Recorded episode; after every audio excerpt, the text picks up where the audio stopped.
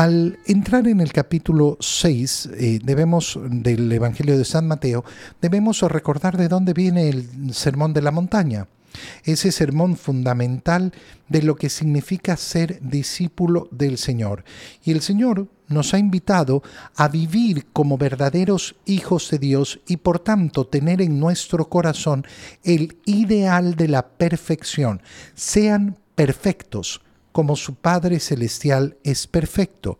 Y ahora continúa el Señor hablándole a sus discípulos y les dice, tengan cuidado de no practicar sus obras de piedad delante de los hombres para que los vean. No significa que no tengamos que practicar nuestras obras de piedad delante de los hombres ah, no, yo no voy a la iglesia porque el Señor me ha dicho que nadie me tiene que ver. Mentira. El Señor te ha dicho que no lo hagas delante de los demás con la finalidad de que te vean para que te sientas tú honrado eh, porque, eh, porque te ven. La palabra clave en el Evangelio que acabamos de leer es el tema de la recompensa. Y fíjate cómo lo dice el Señor. De lo contrario, es decir, si ustedes hacen las cosas, sus obras de piedad, para que los vean, entonces no tendrán recompensa de su Padre Celestial. La clave es buscar la recompensa adecuada.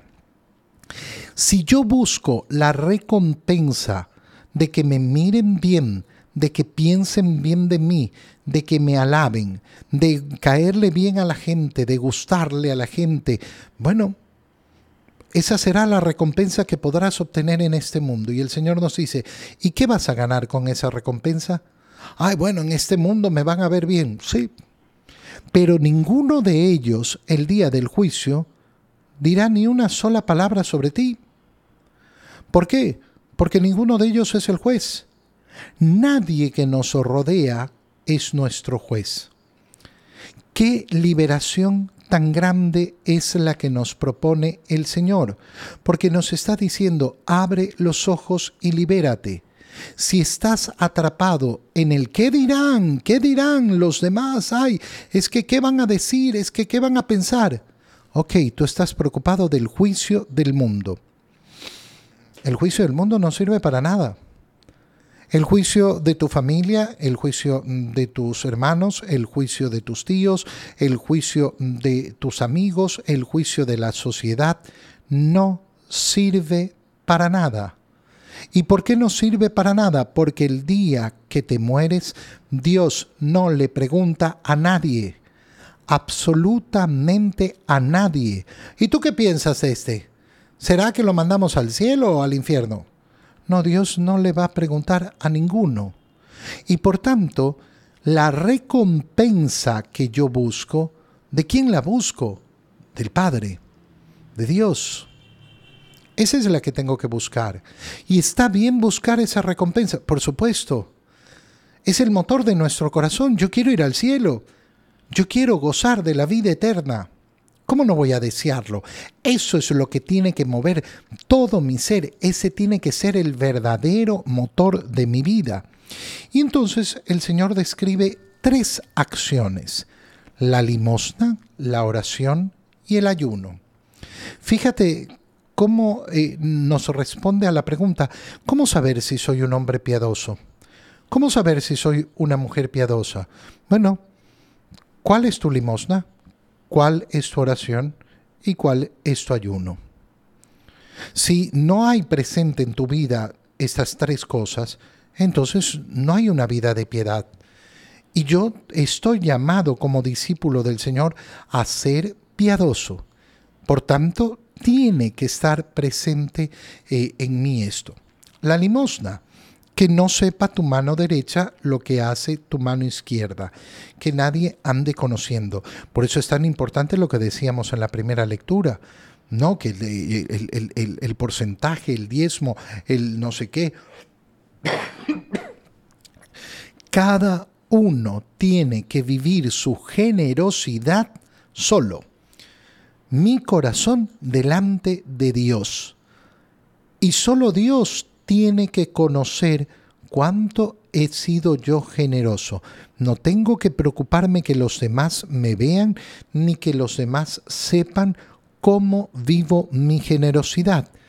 Y entonces, ¿quién lo conocerá? El Padre. Fíjate cómo entonces es un acto de piedad la limosna. ¿Por qué? Porque yo manifiesto mi fe profunda en Dios. Dios lo ve todo. Dios lo sabe todo. Si a mí no me importa el juicio de los demás, si a mí no me importa que los demás conozcan con cuánto he sido generoso, entonces tengo verdadera fe porque creo en aquel Dios todopoderoso que todo lo ve, que todo lo conoce. Por tanto, es un acto de piedad profundo y verdadero. La limosna tiene además la particularidad de purificar el alma. Purifica el alma, ¿por qué?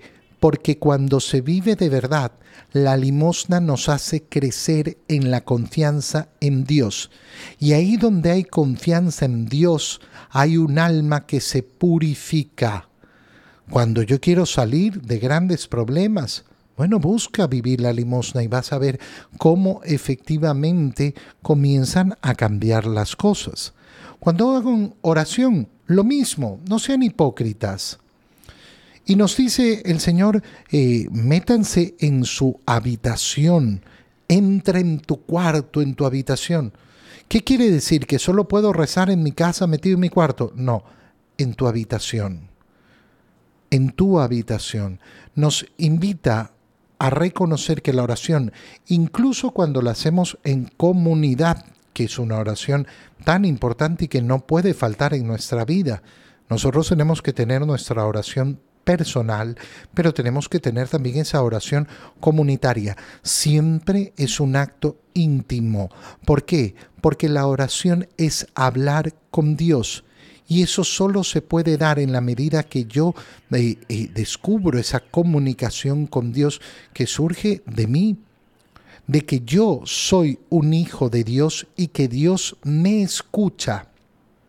Por tanto, lo que nos está invitando el Señor es a esa eh, interiorización, a meternos verdaderamente en nosotros mismos. Perdón. y finalmente, ayunar. No poner mm, eh, rostro, oye, el ayuno lo conozco yo. ¿Y qué es lo que hace el ayuno? Fortalece. Oye, tantas personas dicen, eh, ay, es que yo tengo el carácter fuerte. ¿Por qué? Porque eh, eres iracundo, eso no es tener el carácter fuerte, eso es no tener dominio de uno mismo, por tanto, no tener el carácter fuerte. Carácter fuerte es aquel que se domina a sí mismo. ¿Quieres aprender a dominarte a ti mismo? El ayuno, no la dieta, el ayuno ofrecido al Señor. ¿Para qué? Para demostrarle al Señor cómo puedo renunciar a mí mismo fortalece profundamente el carácter, nos hace dueños de nosotros mismos.